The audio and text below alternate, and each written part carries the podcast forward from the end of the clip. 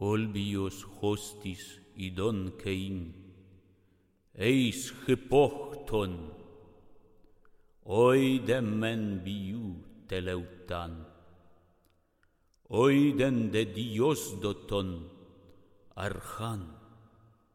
Misteria eleuzyjskie niewypowiadalne. Olbios hostis idon kein, eis hypochton, oide men biu teleutan, oiden de dios doton archan. Kai dios asteropos. Areton. Niewypowiadalne, bo z jednej strony nie wolno o nich mówić, a z drugiej strony może słowa nie oddadzą tego, co podczas nich zachodziło w człowieku. Tajemnica została dochowana pomimo tego, że na przestrzeni około 2000 lat miliony ludzi uczestniczyły w tym jednym z najważniejszych elementów duchowości antycznej Grecji. Byli tam filozofowie, pisarze, ludzie wolni i niewolnicy, a nawet cesarze rzymscy. Grupa wykładowców i studentów z Instytutu Filologii Klasycznej Uniwersytetu Jagiellońskiego w towarzystwie muzyka jest w Atenach. Teraz jak host. Nie chodzi tu o rozwikłanie jednej z największych tajemnic naszej kultury, tylko o dotknięcie, doświadczenie niewypowiadalnego w ramach projektu łączącego naukę i sztukę. to idźmy y, znaleźć Eleusinion, y, czyli placówkę ekstraterytorialną kultu eleuzyjskiego w Atenach. Ateńska Agora. U stóp Akropolu Krzysztof Bielawski, filolog, profesor Uniwersytetu Jagiellońskiego. Eleusinion nie jest łatwo znaleźć. E, Zależy od tego, jaka jest trawa wysoka, więc będziemy prowadzili badania terenowe polegające na poszukiwaniu zabytku. Eleusinion jest mniej więcej tam, gdzie to drzewo. Po lewej stronie drogi panatenajskiej jest kamienna tabliczka z napisem Eleusinion. Nie?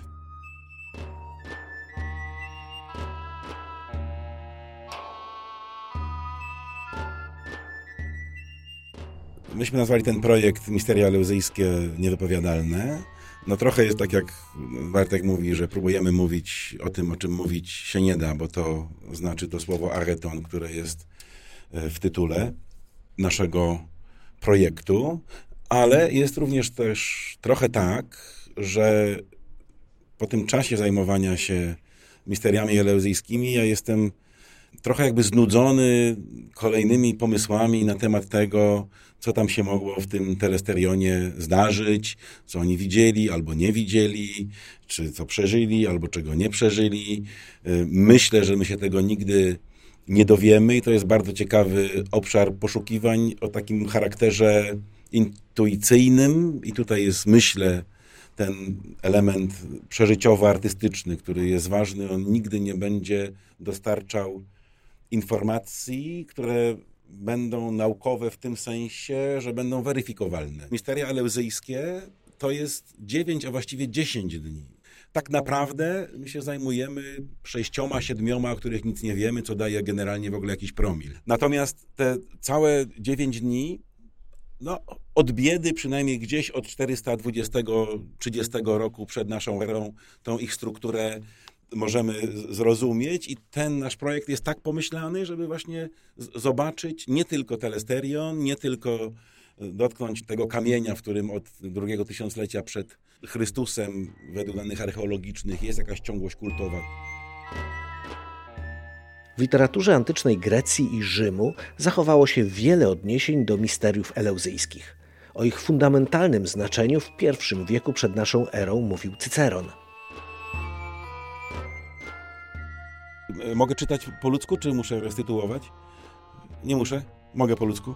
Ego vero excipiam, nam mihi cumulta eximia divinacque vide antur adhene tue peperisse atque invitam hominum attuliste tum nihil, nihil melius illis mysteris quibus ex agresti agresti immanique vita exculti ad humanitatem et mitigati sumus. Nie? To jakby to jest zdanie.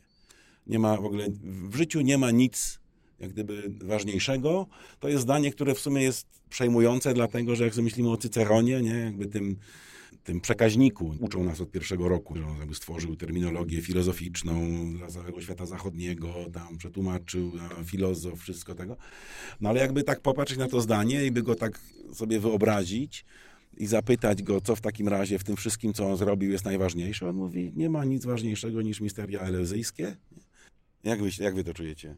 Być ex cultus, ex agresti, immanique vita, czyli vita w ablatywie, tak? Bez tego, co jest w misteriach, no jesteśmy na jakimś takim poziomie egzystencji gatunku no, mocno, że tak powiem, niższym, nie? Takim właśnie, który jest agrestus.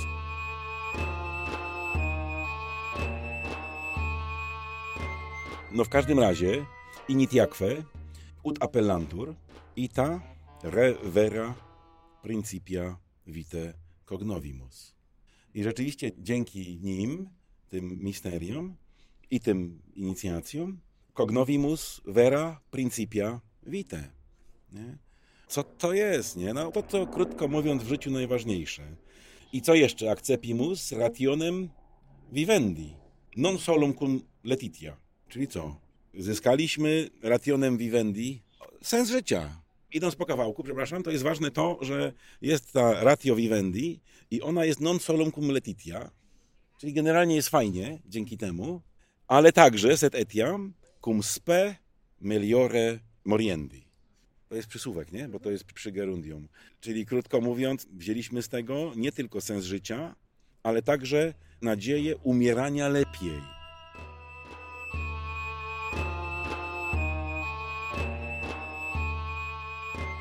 Marek Aureliusz też się inicjował.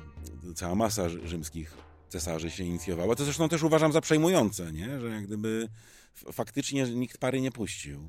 Co tam tak naprawdę się mogło dziać, ale uczestniczył, to jeszcze raz powtórzę, wrócę do początku, to nie znaczy poszedł do telesterionu na trzy godziny, tylko dziewięć dni uczestniczył w doświadczeniu religijności totalnej, takiej strasznie fizycznej, nie? takiej spoconej.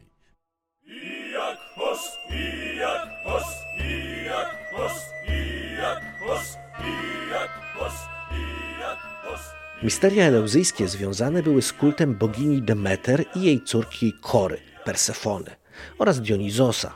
Historię zrozpaczonej bogini poszukującej córki porwanej przez władcę podziemi Hadesa opowiada homerycki hymn do Demeter. Niezwykle bliski apostolosowi Atanasakisowi, jednemu z najbardziej znanych na świecie znawców i tłumaczy między innymi hymnów homeryckich. The Homeric hymn to Demeter is not really Homeric. It was not composed by Homer. Homerycki hymn do Demeter nie został napisany przez Homera. On po prostu należy do kategorii literatury nazywanej hymnami homeryckimi. Hymn do Demeter jest najstarszy, VII wiek przed naszą erą. Pomyślmy o tym. Ateny nawet nie zostały wspomniane, nie miały wtedy znaczenia. Możliwe, że w VII wieku przed naszą erą Ateny były zaledwie małą wioską. Chciałbym wspomnieć też kilka imion, które pojawiają się w hymnie do Demeter.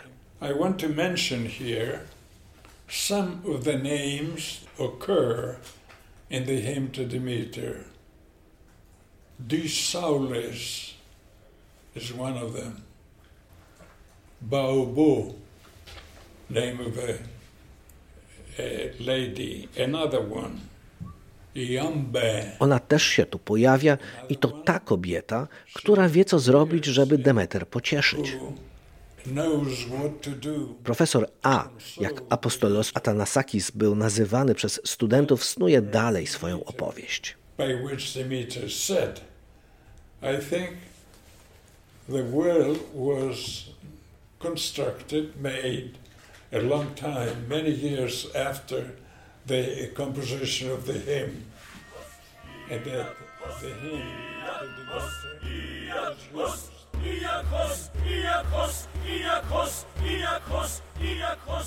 Jesteśmy na Kiramejku To jest miejsce, w którym są groby, parę innych ważnych dla Eleuzis i całego projektu i też święta elementy. Hierachodos, święta droga, właśnie przy niej stoimy. No i teraz nagrywamy hymn orficki 40.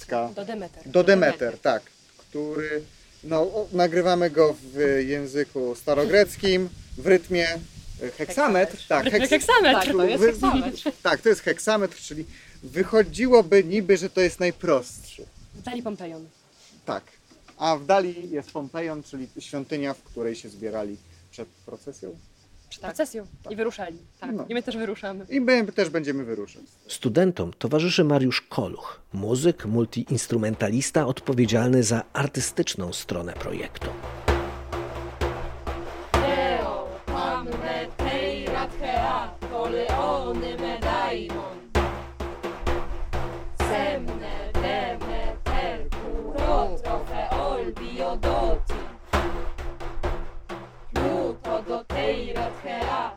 teatro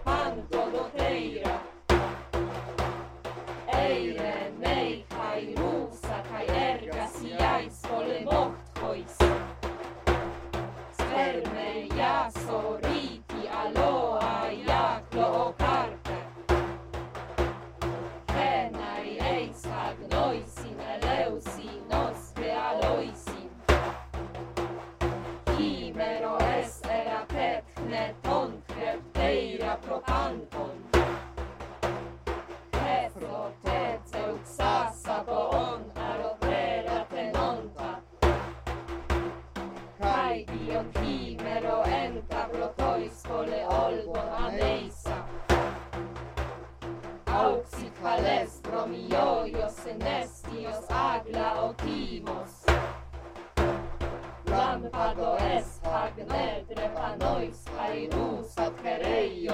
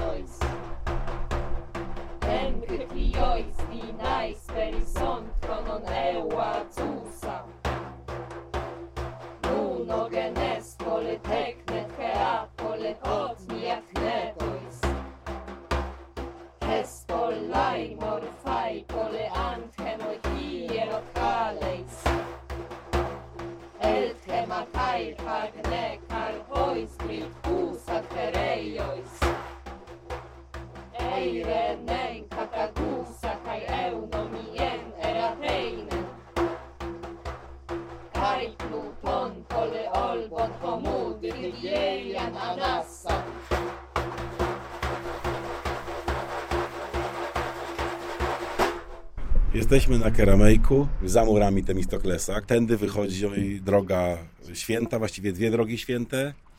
Jedna, którą podróżował posąg Dionizosa z Gaju Akademosa przy Akademii Platońskiej tam. A po prawej stronie to jest Hierachodos, która jest drogą świętą do Eleuzji, z którą procesja eleuzyjska szła te 19 kilometrów do y, sanktuarium eleuzyjskiego, a sama procesja się zbierała w Pompejonie, który widać tam, gdzie są te kolumny. No i tam oczywiście y, pójdziemy. Jest enigmatycznie napisane Sanctuary i w żadnych opracowaniach, nie wiem, chyba, że Michał gdzieś znalazł, y, ża- żadnej możliwej propozycji interpretacji jakości tego sanktuarium ja nie znalazłem. I na moje niearcheologiczne oko to musi być y, świątynia y, Jakhosa, Brumiosa, Dionizosa Eleuzyjskiego, czyli jakby miejsce, w którym był zabierany posąg, y, wokół którego się kształtowała cała procesja eleuzyjska. Te ruiny, moim zdaniem, to jest bardzo dziwny budynek, bo on jest trójkątny. Nie ma takiej świątyni na świecie. Nie? Ale w tej strukturze tego trójkąta, po jednej przeciwprostokątnej, jest ewidentnie typowa naotyczna z pronaosem struktura. Malutka stella, jak gdyby moim zdaniem nie ma mowy. Tam jakby tam był ten posąg i tam mieszkał kapłan i to był święty okrąg. Gdyby było rzeczywiście tak, że badaniach pominięte, to to jest w ogóle, wiesz, to jest w jakaś złota żyła, bo to jest tak oczywiste. Jeżeli wszyscy wiedzą i wszyscy o tym piszą, że ten bromios, że posąg, no z drzewa nie spadł. Gdzieś musiał być. I to jest jak gdyby coś ab- absolutnie do, do, jakby do, do zbadania, do dowiedzenia i to musi gdzieś tam na skrzyżowaniu z, z archeologami, nie? Jakby źródeł więcej nie będzie. To jest hipoteza, która ostatecznie nigdy nie będzie weryfikowalna, ale nie jest też falsyfikowalna. Wydaje mi się, że to jest jakby rzeczywiście je- jedyny sensowny y, trop.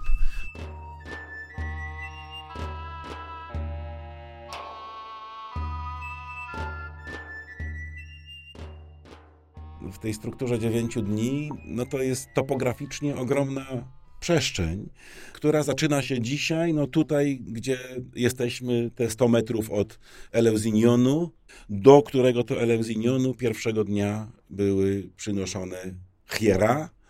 Też nie wiemy, co to było. Jakaś kistę, jakiś kosz ze świętymi przedmiotami, które odgrywały strasznie ważną rolę w czasie inicjacji misteryjnej, no, które następnie były już nie zerowego, tylko pierwszego dnia przenoszone na Agorę, tam gdzie za chwilę pójdziemy i do Pompejonu, gdzie kształtowała się w dniu piątym procesja do samego Eleusis, ale w międzyczasie ten dziewięciodniowy festiwal, w którym uczestniczyło no, statystycznie rzecz biorąc dużo ludzi. No, dane są różne, tam Herodot pisze 30 tysięcy, tam w tej opisie tego pyłu, który się unosi, że jak słyszeli, nie?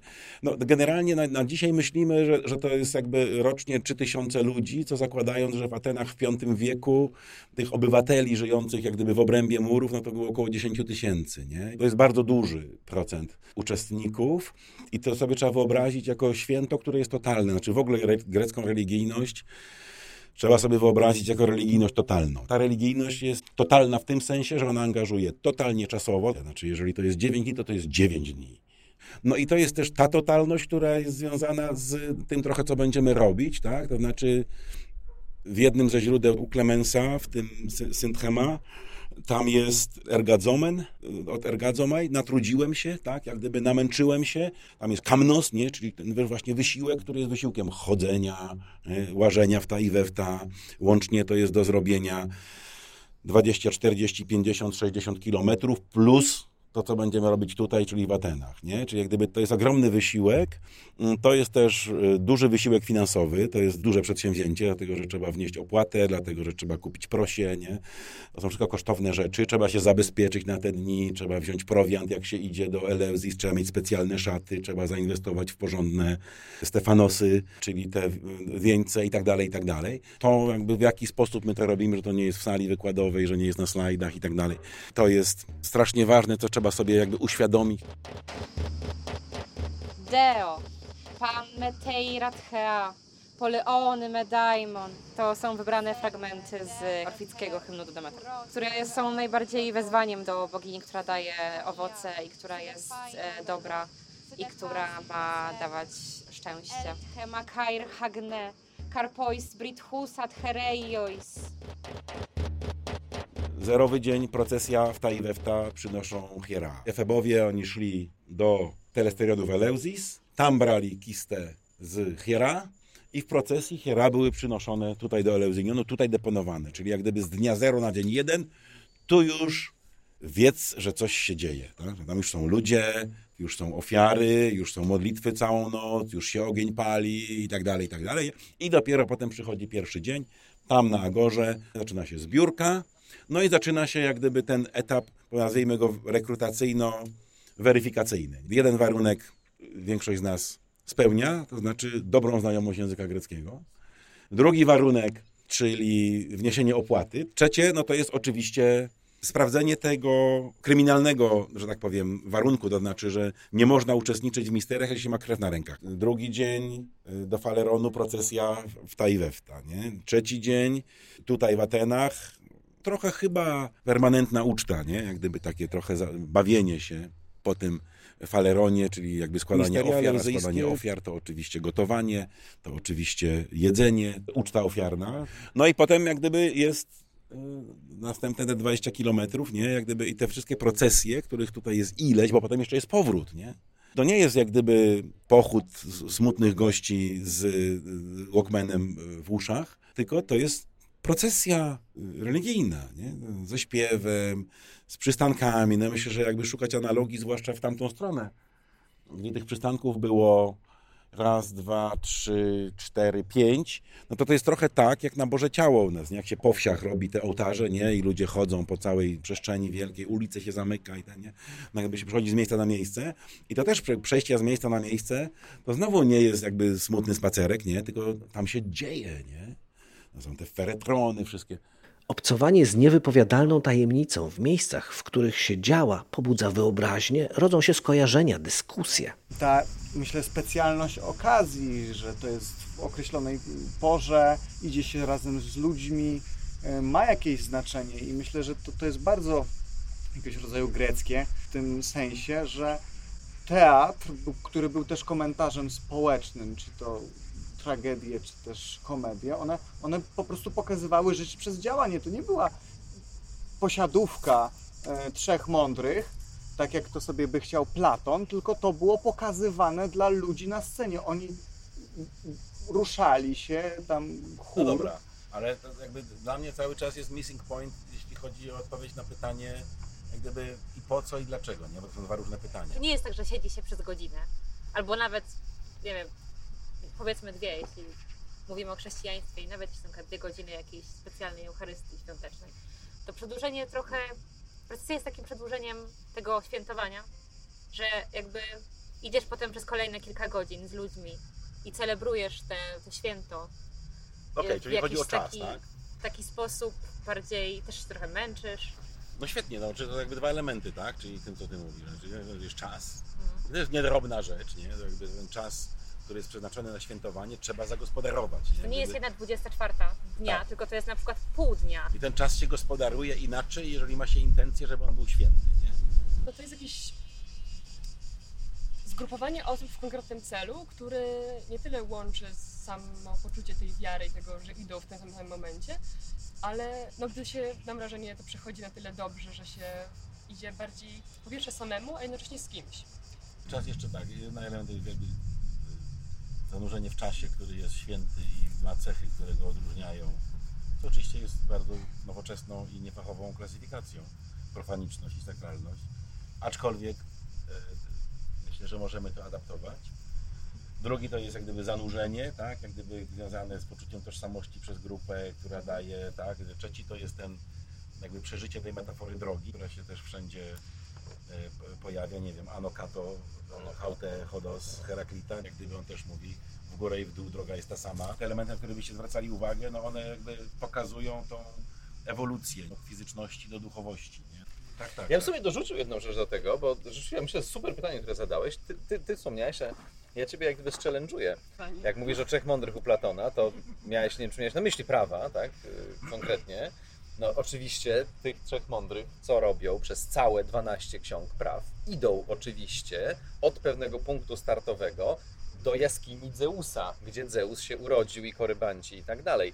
Ostatni dialog Platona to jest jedna wielka pielgrzymka, jedna wielka pompę, trzech mędrców, którzy ustanawiają prawa dla idealnej polis, to nawet nie chodzi o sam fakt dojścia gdzieś do jakiegoś miejsca, tylko o to, jak na dyspozycję myśli wpływa fakt, że się idzie z kimś w grupie. I to już całkowicie inaczej się myśli o świecie po takim doświadczeniu, choćby, nie wiem, chwilowym, ale właśnie w takiej dużej, zorganizowanej grupie chodzenia. No, ale też z różnych powodów, nie? Jakby Eleuzis jest y, lokus, który ma genius, nie? Jak gdyby ta jaskinia Hadesa, nie? Jak gdyby, no Bóg wie co tam było, nie? Ale więc jak gdyby te dwa miejsca nagle się komunikują, nie? Zaczynają sobie rozmawiać, nie? I się stwarza punkt A i B, nie? I jak gdyby to zaczyna, zaczyna oni, oni tu czują, że oni muszą tam iść, nie? Jak gdyby, No właśnie, bo, bo to jak gdyby robi taki element przypadkowości tego, jakby dlaczego kurczę Reuzis, tak? no I właśnie. okazuje się, że nie możesz tego zrobić do innego miejsca i No tutaj dokładnie. wchodzi taka radykalna kontyngentność, że tak powiem, nie? Że kompletnie przypadkowa rzecz, przynajmniej przypadkowa w tym sensie, że jak gdyby nikt już wtedy nie umiał tego sensownie sobie wytłumaczyć, nie było żadnej konieczności w tym, żadnego logosu, a jednak to jest to miejsce, które jest kluczowe. Ja myślę, że to jakby psychologicznie działa bardzo potężnie, że, że taka, taka egzystencjalna, wiesz, sartrowska po prostu taki przypadek, taki radykalny przypadek, który staje się super ważny w Twoim życiu, no? że jakieś wyróżnione miejsce. Okazuje się, że nie możesz tego odtworzyć gdziekolwiek, nie? Czyli właśnie zracjonalizować. To jest taki jakiś silnie emocjonalny element tego. Mhm. A tak, nie? Jakby tam magnetyzm miejsca. Mhm. Jasne.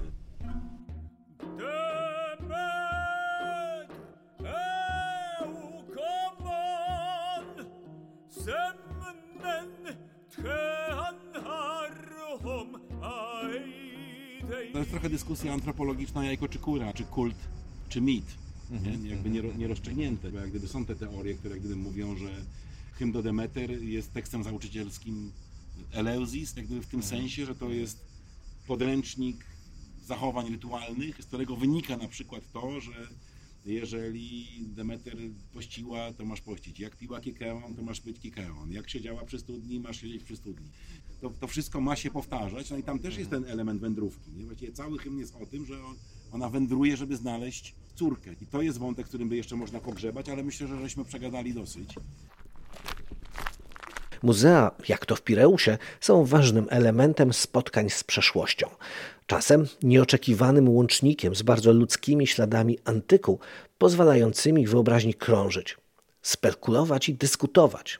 I tu ma Stefanos, ale to jest chyba kita przy tym, nie? Y, Od Stefanosa, to nie są włosy. A nie? może, nie wiem. Mhm, mhm, mhm. Chyba, że jechał tutaj tą lokówką jak babcia Stasia, taką, co się na noc, wiesz, y, zakłada, nie? No ale czadowo wręcz, no popatrz, jak takie włosy ułożyć. Szkoda, że ta twarz przepadła, bo ewidentnie, wiesz, tutaj jest jak, jakaś emocja, nie? No bo na tamtych są one są oczywiście stricte archaiczne, nie? Właściwie nie ma, nie, nie ma emocji. Ale, a co to może być? To jest na kolumnie y, misa kadzielna w środku świątyni. Ale jak myślisz, co te gesty Wiesz mogą co, oznaczać? Nie, no właśnie się zastanawiamy nad tym. Nie ma, nie ma, nie ma żadnego, y, żadnych badań na temat jakby gestu dłoni w Ale- greckiej kulturze poza gestami retorycznymi, nie? Nie wiem. No też ona właśnie wygląda bardzo uspokojona, mimo że właśnie y, Herakles... No więc właśnie y, y, chciałem powiedzieć, że Bóg y, przechodząc y, pożyczył y, święty przedmiot, a kapłani mimo to zachowali spokój. Jak ty pytałeś, czy jakby, jak te światy się przenikają, myślę, że tutaj no, to, to trudno, wiesz, jakby sz- szukać relacji między akcją, o której mówi mit, która jest jak gdyby dramatyczna, że ten wiesz, pijak, no bo Herakles ma straszną gębę w tekstach, to jednak jest po prostu rozrabiaka, bandyta, to jest obcy, nie, jakiś tam, jak, jakiś dor, który jest pożyteczny, no dlatego, że eliminuje różne covidy, hydry i, i, i różne inne niepokojące ludzi stworzenia, więc jak gdyby no e, e, okej, no ale tutaj akurat w tej sytuacji jak się uparł, żeby ukraść trójnóg e, delficki, na którym Pytia zasiada w Adytonie i wieszczy. No ale kapłani najpewniej, gdyby szukać tak jak Bartek tego powiązania, no to trochę to wygląda tak, jakby to przedstawienie mówiło, że kapłani świątyni delfickiej no po prostu e, keep calm and keep going, po prostu mm, jak mówi Juliana Znorich, everything shall be okay, to znaczy jakby tak wiesz, bo szukamy jakby powiązania między akcją, która jest brutalna, bogowie się biją, ten kradnie, nie? a ci sobie tam palą kadzidło, nie? I po prostu są spokojni, Tak. nie? I I gdy wracając do tego motywu, to pytasz, nie, to połączenia. Co jeśli, no tu bogowie tak trzymają, tak słusznie powiedziałeś, nie, a tu ludzie. To jest święty obiekt. Co jeśli tutaj chodzi o coś takiego? To jest jak gdyby, wiesz, fair question, nie, do, do ciebie. Co jeśli tu chodzi o coś takiego, że święte obiekty dotykasz w specyficzny sposób, bo to nie jest byle jaki obiekt, nie? Ważnym etapem misteriów eleuzyjskich, a co za tym idzie projektu im poświęconego, jest plaża w Faleronie, niemal 10 kilometrów od Akropolu. No, jesteśmy na plaży w Faleronie, blisko portu falerońskiego, który do dzisiaj jest portem i również w starożytności był drugim obok Pireosu portem ateńskim, zapewniającym Ateńczykom kontakt z morzem i ze światem. Jesteśmy tutaj dlatego, że z powodów, których nie rozumiemy, uczestnicy święta misteriów eleuzyńskich w drugim dniu obchodów przychodzili tutaj. Mystowie, czyli ci, którzy mieli być tajemniczeni w misteria, każdy musiał mieć opłaconą przez siebie samego za trzy drachmy małą świnię, chojrosa, małe prosie, które następnie było składane później w ofierze dla Demeter, ale najpierw musiało zostać oczyszczone i musiało zostać oczyszczone w morzu w niesłychanie rzadkim rytuale, w którym oczyszczający, czyli ofiarnik, ten, kto ofiarę składał, był oczyszczany równocześnie razem z ofiarą, która musiała podlegać oczyszczeniu. Więc do końca IV wieku w to miejsce przychodziły tysiące, podliczając pewnie miliony pobożnych Greków, żeby wejść tu do morza pobożnie, z szacunkiem dla bogów, dokonać ważnego rytuału, który dzisiaj nas zastanawia, śmieszy, dziwi, tak? ale był jakimś strasznie ważnym elementem. Poczekaj, bo muszę, muszę sfotografować Ketosa, bo jeszcze zaraz wam przeczytam y, tekst źródłowy y, z Plutarcha o Ketosie, czyli o rekinie. Y, Plutarch podaje, że jeden z mystów, który tu przyszedł z prosięciem, wszedł do morza, dokonywał oczyszczenia, podpłynął rekin, które były wtedy w Morzu Śródziemnym, no i po prostu go napoczął. Po prostu go zjadł. Mysta czy, czy prosiaki? No niestety tekst mówi o myście. Jest mi z tego powodu niezmiernie przykro, bo wygląda na to, że jednak być może gdyby zjadł prosiaka, to Plutarch by o tym nie napisał. Tak? Tu jest pięknie, jest piękne, ciepłe morze, ale równocześnie jest tutaj coś dojmującego, w powadze niezwykłości tego tajemniczego rytuału.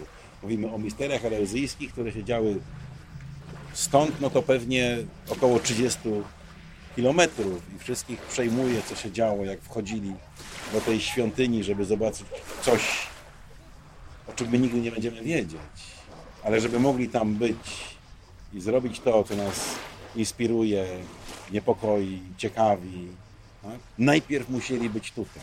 Nie ma sensu jechać do Eleuzis i zastanawiać się, co tam się wielkiego działo, nie będąc najpierw tutaj, w tym morzu. To jest badawczo, emocjonalnie, y, życiowo, religijnie, pod każdym względem niemożliwe. To jest coś strasznie ważnego, to, że tutaj jest. Opra men ungajan tekaj uranon asteroenta. Mój fragment jest o nadziei, o tym, że dopóki Persefona widziała morze, nie- niebo, ziem- ziemię, dopóty miała nadzieję, że jeszcze ujrzy swoją matkę.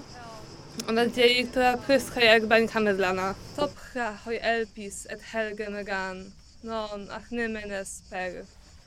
Dzisiaj jest tak, że jesteśmy zgodnie z kalendarzem misteriów. W drugim dniu, tu gdzie powinniśmy być, czyli w Valeronie,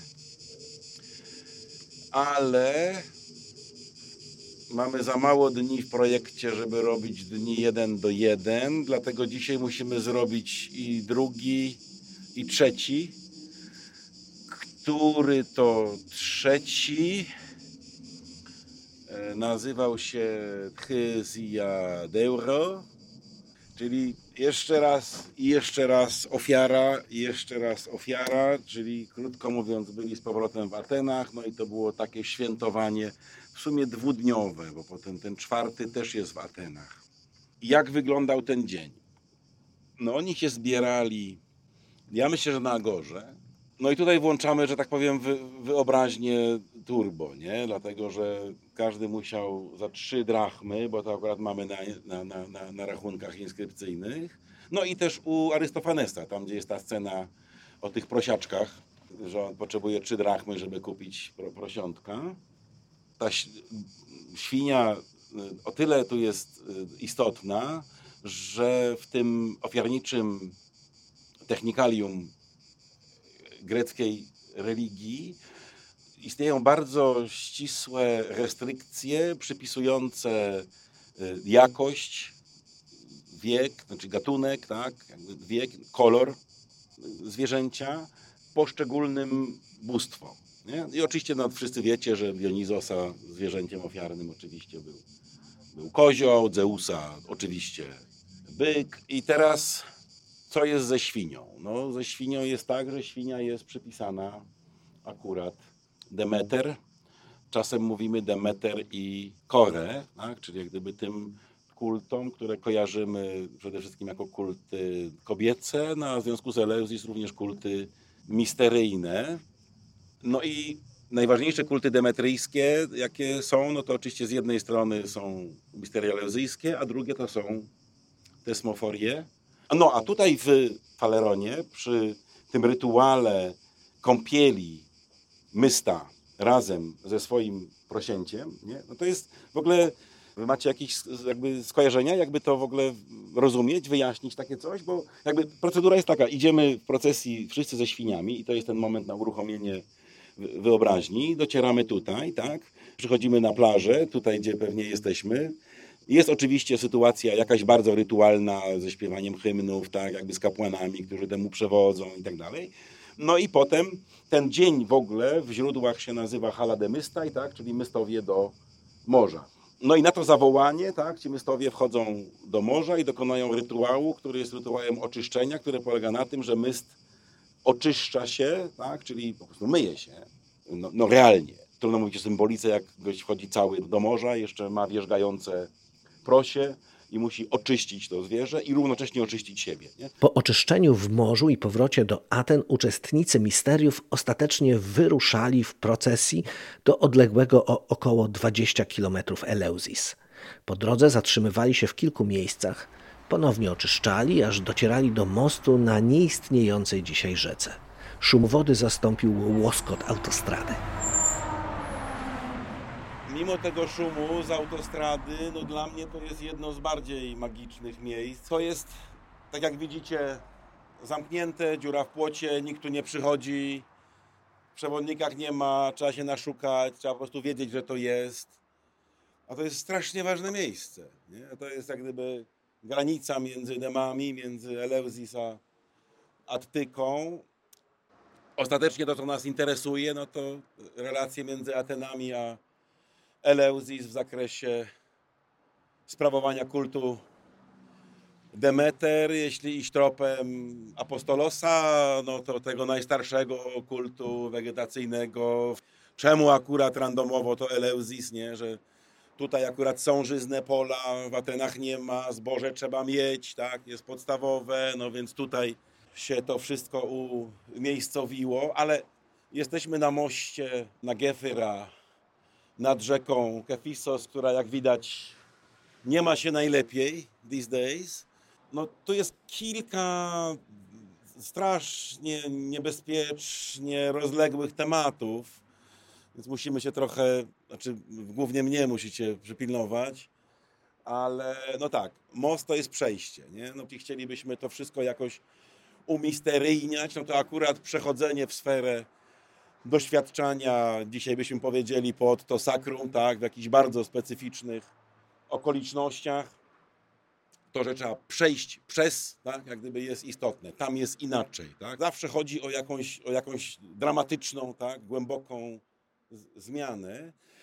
Więc jakby to jest pierwsze, nie? Jak, gdyby, jak stąd wyjdziemy, no pójdziemy dalej drogą świętą do samego sanktuarium, no będziemy powtarzali tą drogę, którą szli Mystowie już po doświadczeniu mostu. Nie? I teraz jak gdyby wiecie dobrze, bo przygotowywaliście to, że to jest też miejsce kilku ważnych rytuałów, tym ważniejszych w pewnym sensie im mniej je rozumiemy, nie? Dlatego, że to pokazuje na ich archaiczność, nie? Znaczy, jeżeli te dwa podstawowe rytuały, które to miały miejsce, czyli Geferismos, ten rytuał polegający na obrzucaniu wulgaryzmami osób idących do sanktuarium. Dzisiaj antropologia próbuje sobie radzić z rozkmieniem tego dlaczego, no i dość dużo wiemy, za chwilę możemy pogadać o tym, dlaczego przeklinacie, w jakich sytuacjach, prawda, jaka jest funkcja wulgaryzmu, prawda, jaki jest związek między, zdumiewający związek między seksualnością, która w religii jest miejscem świętym świętych, bo tam się rodzi życie, tak, a równocześnie najcięższe obelgi, tak, jeśli się kogoś obrazić, posługujemy się tą samą sferą, znaczy to to sakrum i profanum w tej akurat sferze jest zaraz obok siebie. Nie? ten drugi rytuał, krokozis, to jest już w ogóle czarna magia, tak? I to rzeczywiście używam y, y, ani czarna, ale biała, ale w każdym razie coś ze sfery magicznej. To jest już samo sobie trudne, dlatego że my do dzisiaj nie umiemy instrumentami ostrymi w nauce pokazać granicy, gdzie się kończy religia, zaczyna magia, zwłaszcza w starożytnej Grecji. I ten rytuał, który tutaj się dokonywał, polegający na związaniu prawej ręki z lewą nogą, żółtą koniecznie nicią, jedyne co my dzisiaj umiemy na to powiedzieć, zupełnie sąc z palca, no to znowu, że to jest apotropaizm, tak? Jak gdyby wchodząc w tamtą sferę za mostem, trzeba być bezpiecznym od zła. Już wiemy, że trzeba być czystym, bo jest obmycie w morzu. Mijaliśmy Rejto i nie wiem, krzyczałem tam, ale nie wiem, czyście słyszeli, te jeziora po prawej. Kolejna kąpiel, prawda? I teraz jakby tu jest to przejście. Więc to jest, to jest miejsce, które mnie niesłychanie wzrusza. Zobaczcie, ono jest kompletnie zaniedbane, nikt tu nie przychodzi. Leżą te kamloty, jak dobrze się przyjrzycie, na części z tych kamieni jeszcze są inskrypcje, one w ogóle nie są kurka opisane. Przechodząc przez most, mystowie uczestniczący w misteriach obrzucani byli obelgami. Scenę inspirowaną tym rytuałem i hymnami homeryckimi odgrywają uczestnicy projektu pod bacznym okiem Mariusza Kolucha. Ten dakhos, ainoteron. Kinaida. Eis bygois vineomen. Sercem bogini zaś targnął na on czas ból większy i sroższy. Mają to- Nie, generalnie. Gniewem zawrzała na ciemnochmurnego Zeusa i odtąd bywać przestała na wielkim Olimpie wśród bogów gromady. I oni jej cały czas przeszkadzają, ten chórek, nazwijmy to tych łobuzów, e, złożony z trzech kobiet i jednego faceta. Bakalos, Roktos, Volbiton. E, Bardzo jej przeszkadza, nie chce tego słuchać, co powoduje, że w końcu postanawia użyć argumentu ostatecznego. To znaczy, że ludzie nie są w stanie zrozumieć ani gdy dobre, ani gdy złe ich dotyka. To znaczy są pozbawieni daru postrzegania tego, co ich może spotkać albo dobrego, albo złego, prawda? Anthropoi, kai akhradmonos, ut agathoio. mają kontakt z bóstwem, nie rozumieją, z kim mają do czynienia. To jest chyba najważniejsze i w drugiej części właśnie tutaj mamy taką sytuację, że bogini jest zagniewana, sprowadzając na ten łez padł porządek. Tak to w skrócie wygląda. Od mostu do sanktuarium eleuzyjskiego nie jest już daleko. Oczywiście wiecie, że mamy starożytnego Bedekera czy Pascala, nie? czyli pana Pauzaniasza, który na przydomek Periegetes, wędrowniczy powiedzmy. I on e, łaził i spisywał w tym drugim wieku wszystko, co widział. Nie? Część rzeczy, które on widział i opisał, są nadal. Część takich, jak pisał z różnych powodów, już ich nie ma. No i co? No to robimy to samo, jak jedziemy tutaj. Otwieramy sobie rozdział, gdzie powinno być Eleuzis. No i słuchajcie, to brzmi tak. W Eleuzis wznoszą się świątynie. Tryptolema, Artemidy Propylaja, zobaczymy je. Posejdona Pater, zobaczymy. Nadto jest tu studnia, zwana Kali Choros, też przy niej będziemy, gdzie niewiasty Eleuzis po raz pierwszy zatańczyły i zaśpiewały na cześć bogini. Dolina więc Rarion pierwsza podobno przyjęła siew i pierwsza przyniosła plony. To jest ta wizja archaicznego Eleuzis, który jest kultem wegetacyjnym, płodnościowym, falicznym, bardzo pierwotnym. Tu również pokazują klepisko i ołtarz Tryptolema. I kończy się zdanie z opisem Eleuzis tak. Co zaś jest wewnątrz ścian budowli, tego zabronił mi ujawniać sen. Oneiros. Koniec, kurtyna. Ta sama myśl się powtarza w innym miejscu, gdym zamierzał iść dalej w rozważaniu tegoż tematu, wyjaśnić wszystko w związku z przybytkiem w Atenach zwanym Eleusinion. Wyobrażamy sobie Pauzaniasza w II wieku, tam jakiś Himation, coś tego, nie, ma tam te tabliczki, nie, sobie tam idzie, nie, i sobie tam robi notatki, nie, mówi to to, to tamto, rozpytuje ludzi, nie, tam spotka jakąś panią, mówi, a co tu było, a czemu ta rzeźba, a co to jest i tak dalej. No i podchodzi do tego Eleusinionu i mówi tak, wszystko w związku z przybytkiem w Atenach zwanym Eleusinion powstrzymało mnie widzenie senne znowu. Więc przechodzę do opisu tego, o czym godzi się pisać. Chozion, czyli mówienie nie tylko o Eleuzji, ale o Eleusinionie nawet, jest anozion, jest areton. Nie wolno, nie mówimy, nie rozmawiamy. I on poszedł tak daleko, że nie tylko powiedział, no nie będę mówił o tym, jak wyglądała inicjacja, bo nie wolno, tylko on nawet budynku nie opisze. Jesteśmy e, przy wejściu przed główną bramą, czyli propylajami, akurat po rekonstrukcji Hadriana z tego samego czasu co most, do sanktuarium eleuzyjskiego, które wydaje mi się, że obok Delf w całym świecie greckim, jak daleko sięgamy archeologią, jest najważniejszym miejscem kształtowania się świadomości heleńskiej. Jak czytaliśmy pierwszego dnia, Cyceron był też tego zdania, że nieważne tam te seneki, filozofie, tłumaczenia, coś, tylko to, co się działo tutaj, to jest niewątpliwie miejsce, które ma e, swojego geniusa. Pójdziemy do Telesterionu i to jest po prostu duży budynek, natomiast skala tych zabudowań, jak już nawet stąd na nią patrzymy, tak, jest ogromna, tak jak mówiłem, jak sobie weźmiemy analogię do, w Polsce Częstochowy czy Lud, to są ogromne infrastruktury i to są infrastruktury zarówno, powiedzielibyśmy, związane z doświadczeniem stricte religijnym, no, jak i z obsługą wszystkiego tego, co tego życia religijnego i realizacji tych religijnych potrzeb jest związane. Więc tutaj będzie kilka obiektów, które są ważne z punktu widzenia misteriów, a cała masa zabudowań będziecie czytali, że na tych tabliczkach, że to są mieszkania kapłanów, że to pewnie nie ma i nie wiadomo co, a najpewniej były to albo hotele, albo tawerny, albo szalety, tak, jak gdyby jak te 3000 ludzi tu przyszło, no to oni tutaj byli od jednego dnia wieczorem, cały drugi i cały trzeci, czyli właściwie tak, jakby to miejsce musiało pom- pomieścić, tak, te, te, te tysiące ludzi raz w roku, którzy przychodzili tutaj, żeby doświadczyć czegoś, co najpewniej rzeczywiście w jakiś istotny sposób zmieniało jakość ich egzystencji.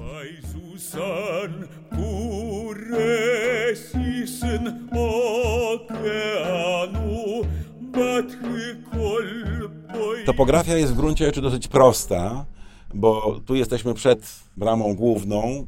Przy wejściu to, co jest tutaj, to jest baza świątyni Artemidy. Pamiętacie, mówiliśmy sobie, że Eleuzis to nie jest tylko Demeter i Persefona, nie? To jest straszna kumulacja tych różnych bóstw. Tutaj zupełnie na marginesie dwie fajne rzeczy. Wiecie dobrze, że świątynia grecka nie była kościołem, tak? To znaczy był dom Boga, do którego się nie włazi i mu się nie truje głowy. W związku z czym kult się dzieje poza świątynią. O ile centralnym punktem świątyni chrześcijańskiej jest ołtarz, który jest w środku, to centralnym punktem kultu w Grecji jest ołtarz, który jest na zewnątrz. I to jest obrys ołtarza przed świątynią Artemidy. W którymś Eurypidesie tu się akcja dzieje. Pamiętasz w którym? Z takim bardzo szczegółowym opisem tej akcji, w związku z tym, że w zasadzie można odtworzyć z tych dialogów, które tam są, w którym miejscu kto stoi i, i jak jest wobec tego ołtarza i tej świątyni ustawiony. I to jest, pamiętacie, wczoraj mówiliśmy o ofierze i o tym, że bogowie olimpijscy mają bomos, czyli ten podniesiony ołtarz, który potem przeszedł też do naszych kultur i dla bogów podziemnych mają eschary, czyli dziurę w ziemi. Tam jest no, jedna ze sławniejszych eschar za tą tabliczką. Po oczywiście rzymskich rekonstrukcjach, bo te rekonstrukcje zrobił ten pan, którego tam widać. On najpewniej widniał nad propylajami, czyli Hadrian. Strasznie tutaj dużo zainwestował. I potem jak gdyby tu była główna brama, tu się wchodziło. Po prawej stronie tamta jaskinia, to jest też miejsce strasznie ważne. Według różnych wersji tam jest taka, widzicie, w jaskini taka dziura jakby na ścianie, taka płaska, nie? To jest jedno z wejść do, do Hadesu. Nie widzę stąd, ale ile razy tutaj byłem o różnych porach roku, tam do dzisiaj są kładzione ciastka, jabłka, kwiaty. To jest cały czas w tym bardzo chrześcijańskim, ortodoksyjnym kraju takie miejsce, gdzie ludzie, czy ktoś widzi, czy nie, just in the case, jakby e, I tam obok była część budynku, w który jakby nieuchronnie wejdziemy, w niego wejdziemy z boku i to będzie kwadrat, którego trzy boki są kute w skale i są stopniami, na których się dzieje mistowie, nie ma, nie ma czwartej ściany, tak, jak gdyby tej od wejścia, nie? ale tam można wejść, Można usiąść. Nietypowość telesterionu jest dwojaka. Nie? Po pierwsze, jeśli to traktować jak świątynię, a chyba trzeba traktować jak świątynię, to ona jest dziwna dlatego, że poza teatrem, który też jest świątynią Dionizosa, tak, jest jedynym miejscem, gdzie się wchodzi do środka, nie? a nie zostaje na zewnątrz. A druga dziwność jest architektoniczna, nie? że to jest jedyna świątynia, która ma kolumnadę wewnętrzną, a nie zewnętrzną. Nie? I oczywiście kwestia kolumnady wewnętrznej, jak usiądziecie i sobie zamkniecie oczy, żeby wyobrazić, jak szły te rzędy kolumn, nie? one trochę odpowiadają na pytanie, które żeśmy dyskutowali już pewnie parę razy, które czytaliście w tekstach, mianowicie na pytanie, czy inicjacja eleuzyjska mogła być performansem typu teatralnego. Nie? No i odpowiedź tam siedząc jest w gruncie rzeczy dosyć oczywista. Raczej nie. nie? Dlatego, że po prostu to jest jak w lesie. Nie? nie ma kąta, żeby jakby każdy widział wszystko. Nie? To jest struktura teatru, zobaczycie to. Natomiast ona jest jak gdyby zaburzona tym układem architektonicznym wewnętrznym. No i oczywiście zobaczycie prawie centralnym miejscu anaktoron, tak, czyli to miejsce przechowywania przez cały rok świętych przedmiotów z jednej strony, z drugiej strony najpewniej miejsce tej kulminującej inicjacji, tej, która ma charakter indywidualny. Nie? Znaczy, że każdy podchodzi. Nie? Natomiast dobrze jest wiedzieć, że tak, jakby ta cała reszta, tutaj na lewo, wszystkie te ruiny, no to są spichrze. Natomiast dobrze jest wiedzieć, że tam u góry, gdzie jest ten kościółek, nie? tam było Eleuzis, a Gora jest tam, ona jeszcze jest nieodkopana. Dyskusja o niewypowiadalnej tajemnicy Eleuzis w cieniu rozłożystego drzewa z widokiem na telesterion ma w sobie magię. W Eleuzis, nie wiem czy znacie tę opowieść, którą już Arystoteles jako pierwszy podaje, ona potem idzie przez całą literaturę aż do leksykografów, która opowiada o tym, że Aeschylos miał być oskarżony o zdradę misteriów eleuzyjskich. To się miało stać przypadkiem, tak? czyli on musiał coś napisać, może sam był aktorem w swojej własnej sztuce, co nie było rzadkie, którą oczywiście sam reżyserował. I coś w tych wersach ze sceny padło takiego, że ludzie się oburzyli, bo im to ewidentnie zarezonowało, że to jest coś, tak, co nie powinno paść, bo za bardzo przypomina to, co się dzieje w Eleuzis. Nie mamy oczywiście pojęcia, co to jest. To jest u Arystotelesa w takim momencie, gdzie on mówi o tym, że czasami się zdarzają rzeczy nieświadome, o których nie myślimy albo ich nie kontrolujemy, prawda? Czyli jakbyśmy powiedzieli naszym językiem, jemu się wypsnęło coś, nie?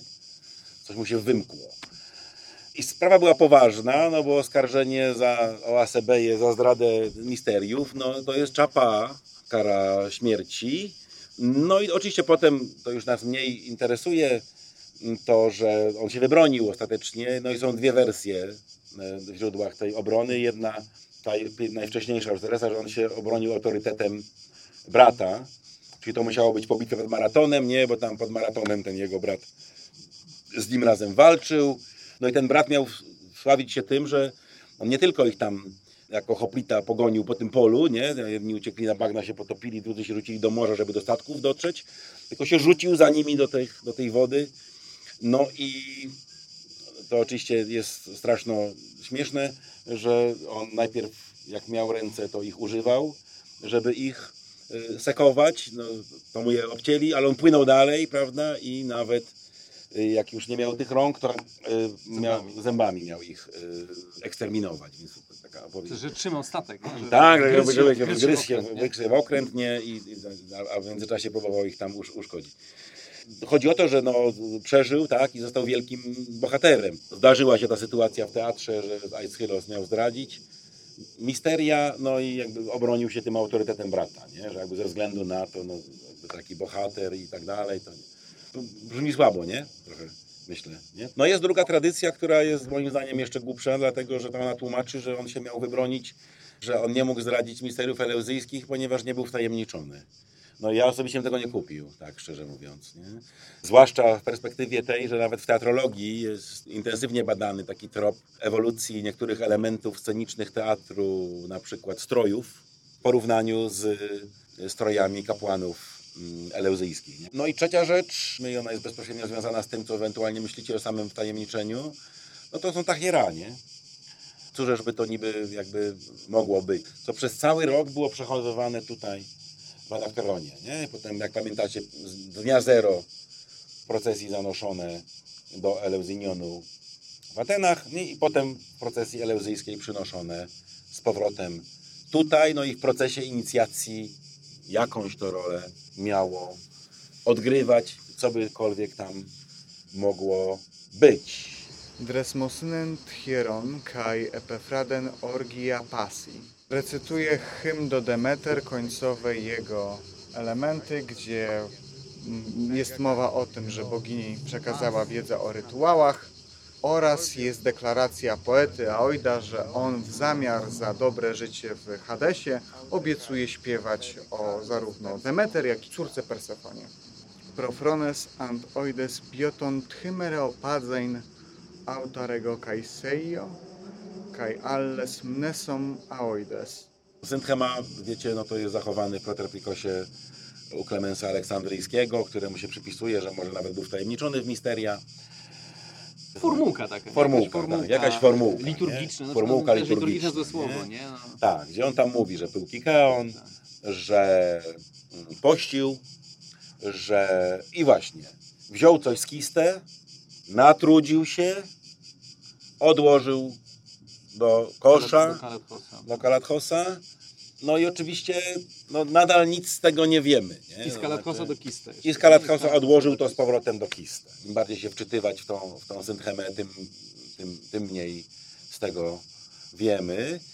Michał Bizoń, filozof, filolog klasyczny z Uniwersytetu Jagiellońskiego. Każdej interpretacji jak gdyby celem jest, żeby połączyć jak najwięcej kropek. No to jeszcze tutaj trzeba jedną kropkę połączyć albo kilka. Standardowa teza, że tutaj chodziło o sporyż, który jest grzybem, który rośnie na zbożu. Konkretnie tutaj miało chodzić o, o pszenicę albo jęczmień. W sporyszu jest związek chemiczny, który jest, y, z którego się ekstrahuje LSD. Long story short, zasadniczą cechą doświadczenia psychodelicznego, kiedy się przejdzie pewną graniczną, to trzeba zjeść pewną graniczną, krytyczna musi być osiągnięta. Nasz mózg generalnie ma strukturę bardzo hierarchiczną i na szczycie tej hierarchii jest chora przedczołowa, która jest odpowiedzialna za propozycjonalne, racjonalne myślenie. W przypadku y, stanu psychodelicznego następuje, że tak mówiąc bardzo potocznie, wyrównanie y, struktur mózgowych. Dużo więcej struktur jest włączonych jednocześnie. To niesamowicie widać na, na skanerach. Znaczy cały mózg jest podświetlony. To jest dlaczego mamy wizję, bo nagle wszystko, tak jak w śnie, nagle po prostu jesteśmy atakowani bodźcami. Mózg jakby włącza i wyłącza różne źródła. I teraz po, połączmy to, co powiedziałem wcześniej. Co jeśli Kekeon rzeczywiście miał jakieś działanie psychodeliczne, które powodowało, że człowiek odczuwał właśnie to, death of self. Mnie nie ma. No i to jest, co powiedziałeś. Skoro mnie nie ma, bo ja tak naprawdę jestem też tym listkiem, to co mi robi, że ja umrę? To znaczy, nie ma czegoś takiego jak śmierć. Śmierci nie ma. Śmierć nie istnieje. To jest być może coś, czego się nie rozumie, tylko czego się doświadcza. Taka byłaby hipoteza. I to jest, i teraz jeszcze pójdźmy dalej. Dlaczego nie wolno o tym mówić? Dlatego, że mówienie o czymś, czego się doświadczyło i czego się nie da powiedzieć tak naprawdę, bo to jest tak, jakbym ja miał opo- wam opowiedzieć, jak percypuję kolory albo smaki. To zawsze będzie surogat. Nie da się opowiedzieć i to jest nieprzekazywalne. To jest wiedza, która jest, czy raczej doznanie, które jest ściśle indywidualne. Język może to tylko w jakiś strasznie surogatyczny, zapośredniczony sposób jak gdyby substytuować. Skepsa to koky sende kai ampho plexa to mero. Opowiedzieć o czymś, co było doznane, jeśli to doznanie było rzeczywiście ujmujące, dojmujące, bo właśnie wykształcił się we mnie inny habitus. Mój mózg się zmienił, bo ja teraz czuję inaczej, nie myślę inaczej, tylko odczuwam inaczej. Tego się nie da przekazać. Ja nie jestem w stanie powiedzieć, co to w zasadzie znaczy, że ja się nie boję śmierci, bo wiem, że mnie nie ma, bo jestem jednym ze światem. To powiedzieć to jest nie tylko profanacją, ale przede wszystkim jest zwiedzeniem innych na manowce. W sumie to jest arreton, bo to się, tego się nie da wypowiedzieć, ale gdybyś tego naprawdę nie dał wypowiedzieć, to po co to zabraniać? A jednak jest zabronione, czyli to musiało być coś, co się i nie da wypowiedzieć, i da się wypowiedzieć. I ja bym sugerował, jak gdyby w tym odczytaniu, że to jest coś, czego się rzeczywiście naprawdę nie da wypowiedzieć, bo wewnętrznego doznania nie da się przekazać, ale można o nim powiedzieć coś, co ktoś, kto nie rozumie, że to jest doznawane, odbierze jako okej, no czyli ja już wiem, to już nie muszę się wtajemniczać, bo mi powiedziałeś i zostanie zwiedziony na manowce i on, i on skończy w błocie.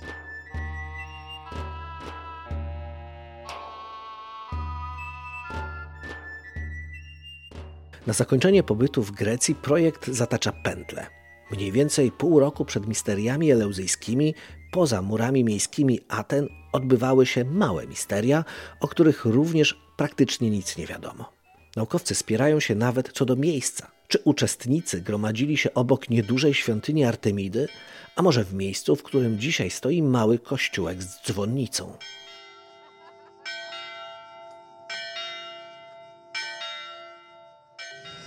Jesteśmy za okręgiem świątynnym Zeusa Olimpijskiego, którego resztki nieskończonej świątyni tam widać. Jesteśmy w miejscu, które było już poza granicami miasta, nad rzeką Idissos, której to jest koryto.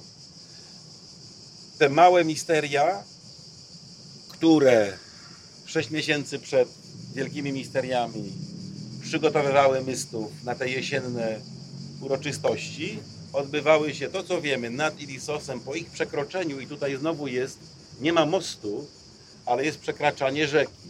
Oni musieli przejść na tą stronę rzeki z miasta. Tutaj trzeba zrobić short story short.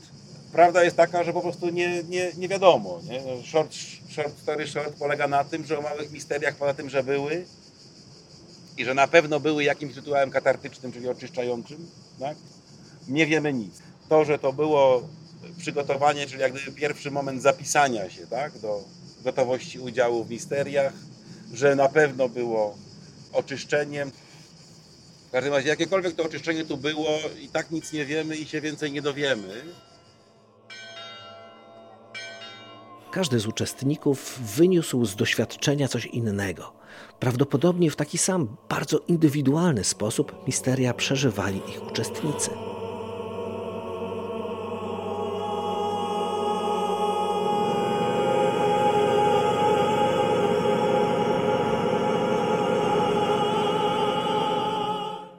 Ja chyba do tego, w sensie trochę taką intuicję też z tym związaną, bo jak się teraz nad tym zastanawiam, o tym rozróżnieniu Kora i Persefona, to dla mnie też jakby po tym całym doświadczeniu tego, co my tutaj robimy, e, to najważniejsze chyba, czy jakieś takie, mi się zawsze nasuwa na myśl, jest zacieranie granic i jakby takie doświadczenie przenikania się światów, które są w naszym takim bardzo binarnym, racjonalnym myśleniu zupełnie odrębne od siebie.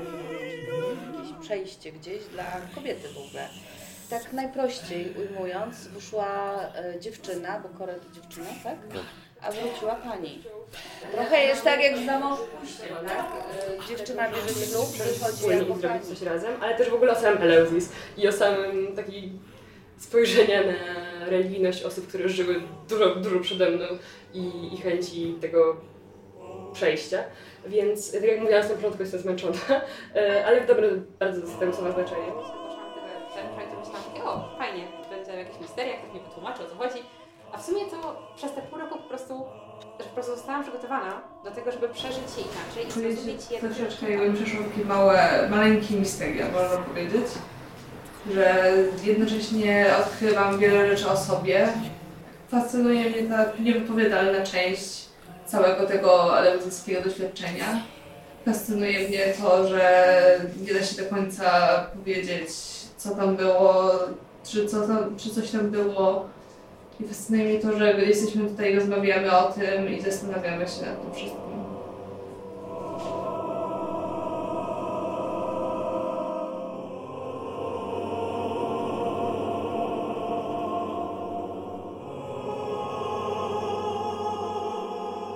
Inicjatywa doskonałości na Wydziale Filologicznym Uniwersytetu Jagiellońskiego. W projekcie Misteria Eleuzyjskie Niewypowiedziane udział wzięli Krzysztof Bielawski, Michał Bizoń, Mariusz Koluch oraz studenci Uniwersytetu Jagiellońskiego Adrianna Serczyk, Katarzyna Kiebała, Alicja Furtak, Kornelia Wilk i Bartłomiej Dudek.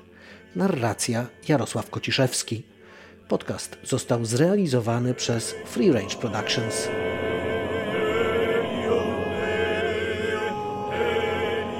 podcast dedykowany pamięci Ireneusza Kani, zmarłego 9 października 2023 roku, filologa, humanisty, erudyty, poligloty, tłumacza, znawcy i miłośnika języków i kultur Grecji starożytnej i współczesnej. Oh.